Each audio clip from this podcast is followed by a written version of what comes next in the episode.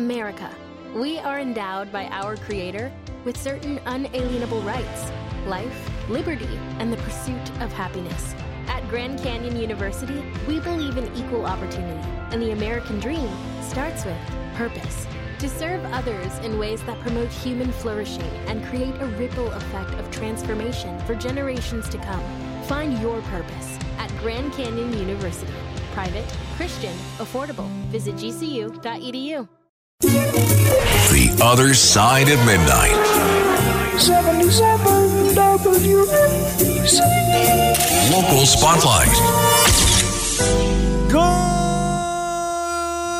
morrow, everyone. This is the other side of midnight on 77 WABC. I'm Frank Morano. I wake up around noon 12.30 1 o'clock anytime in that range. Today it was closer to noon and i woke up to a series of group text messages from people in my neighborhood. And the first was the link to an article announcing that new york city mayor eric adams is going to be hosting a town hall meeting on staten island next week. And then before i could say anything a whole bunch of people had already commented. The person who sent the article said let's go. He's such an ass and Staten Island is falling apart. Another person writes, Why? If we say one negative thing, he will call us plantation owners and avoid the question. Another person writes, He's a fraud, closing the gap in matching de Blasio as the worst mayor in the history of New York City, way in over his head. And then yada, yada, yada, a whole bunch of other negative comments about Adams and just a general complaint session about everything that's wrong with New York City and with Staten Island. And what I saw this, I was thinking, that's great. I didn't vote for Mayor Adams. I'm probably not going to vote for him again. But I want Mayor Adams to go to every neighborhood in this city, including mine, and answer questions from the public. And if he treats someone poorly and calls them a plantation owner when they ask a challenging question, I think he only exposes himself by doing that. And if a mayor were to just completely ignore Staten Island, as we've seen many mayors do in the past, then we'd be complaining about that. I get the fact that being the mayor is always sort of a thankless job. If you do the job well, you kind of tick off everybody. However, I think there's nothing wrong with being critical of a mayor, wanting him to do a better job, and being happy that he's coming to your community to answer questions. The worst thing any community could be is ignored. This way, if Mayor Adams is coming to your community and answering questions in a town hall format, and you're bringing real problems to his attention, at least he can't say he doesn't know about those problems. So I'm going to try and go to this town hall meeting next week, and I have quite a few questions for him. But I also have questions for my friends and neighbors. Why are you ridiculing Adams for coming to our borough when we're the one borough he doesn't need in order to win re election? We should be happy he's coming, just as we'd be happy if the governor was coming or the president or any public official. We want more attention paid to our community from our leaders, not less. Beam me up! To be continued. When you need mealtime inspiration, it's worth shopping Kroger, where you'll find over 30,000 mouthwatering choices that excite your inner foodie. And no matter what tasty choice you make, you'll enjoy our everyday low prices, plus extra ways to save, like digital coupons worth over $600 each week. You can also save up to $1 off per gallon at the pump with fuel points. More savings and more inspiring flavors make shopping Kroger worth it every time. Kroger, fresh for everyone. Fuel restrictions apply. The Other Side of Midnight. 77 WABC. Local Spotlight. Good morrow, everyone. This is the other side of midnight on 77 WABC. I'm Frank Morano. Let me bring a poll to your attention that will come as no surprise to many of you. 61% of New Yorkers are either very or somewhat concerned that they might be a victim of a crime. That's according to a new Siena College Research Institute poll. 21% say very concerned, and this poll echoes what was one of the top concerns for voters in the elections for governor and the U.S. House last year. Mayor Eric Adams was on uh, Fox 5 with Rosanna Scotto yesterday, and she asked him why this is the case. I thought the mayor's answer was pretty gutsy and pretty interesting. Well, let's think about it for a moment. How do they start their day? Uh, they start their day picking up the uh, the news, uh, the, the, morning papers. They sit down and they see some of the most horrific events that uh, may happen throughout the previous day. Uh, it plays on your psyche. We're clear on that. Uh, but my mission is to move people from what they felt to what they're feeling. And no one can take away the fact this city is humming. Uh, as you walk the streets, you go to Times Square, you're back on our subway. We peaked at 4 million riders. Uh, we're seeing people getting back out, enjoying our parks. So we know it's, a, it's, it's going to take a time. But if you lead off every day with some of the horrific incidents that take place in a city with 8.5 million people, there's a feeling that you have, but the officers are back out there. They're seeing them. They're conversating. Our restaurants are humming.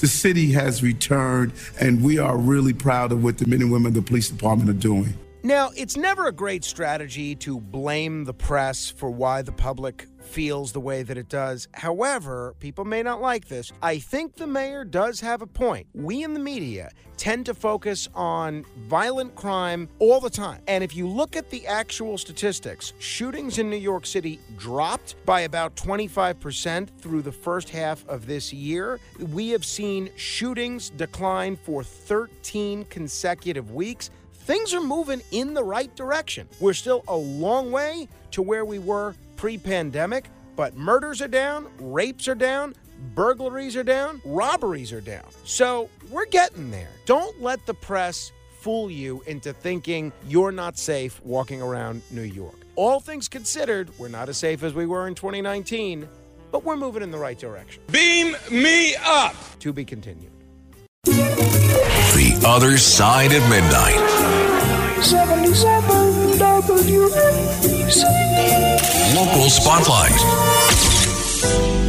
When it comes to everything in state government and, quite frankly, in New York City, the entity that is most responsible is the New York State legislature. New York City can't even raise or lower its own taxes without the permission of the New York State legislature. Bail reform, marijuana, taxes, eh, all sorts of issues run through Albany. And that's really why priority number one for the state GOP next year ought to be breaking the two thirds supermajority that the Democrats have in both houses of the state legislature last year. Well, it appears we have a roadmap to do that. Lee Zeldin, some insight done by the Albany Times Union, shows that he made significant inroads in traditionally Democratic areas. He actually carried 17 districts held by Democrats in the state assembly.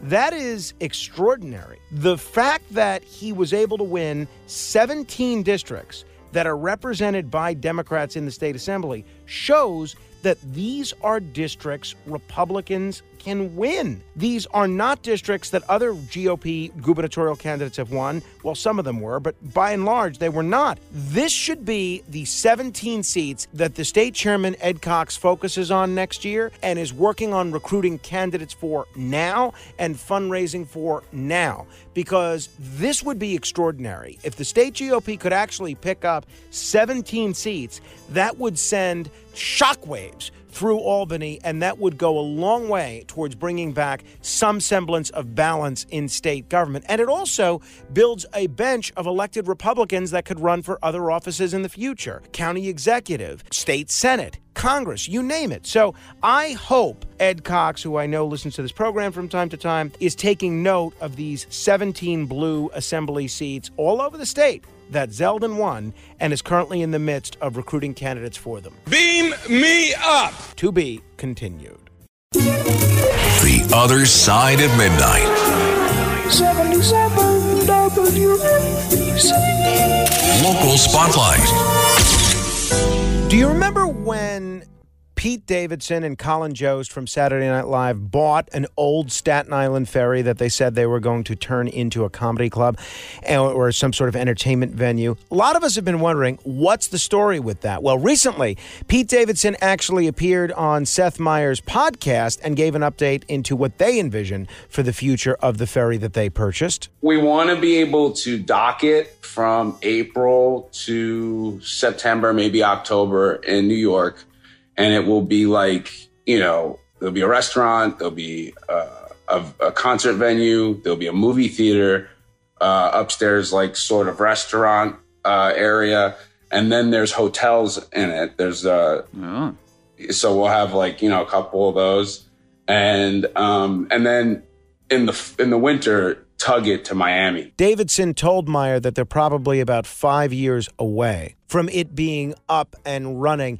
And I'm really rooting for them. I think this would be a great thing. I'll tell you, when I was growing up, there was a terrific restaurant, a kosher deli on Staten Island named Golden's Deli that was a train. And you could go in there and have lunch on a real old school train. It was really just the neatest thing in the world, especially when you're you're a kid. I can imagine how neat it would be to have dinner on a docked boat, and apparently it's going to be docked in New York, I think from April to October and then maybe docked somewhere else in the colder months. But they're apparently very much in the hole on this because I believe that it, these ferries can't be cheap to run, and uh, they also are, I'm sure, pretty expensive to purchase. So I'm wishing them the best of luck. I'm looking forward to going on it when it does open, and uh, I love to see things like this for New York. It's part of what makes New York so interesting and so creative. And I've been critical of Pete Davidson from time to time, but on this one, I think he is doing a great job and a great service, and I'm glad that he and Colin Jost are putting in the effort and the money to bring this to fruition. Beam me up! To be continued.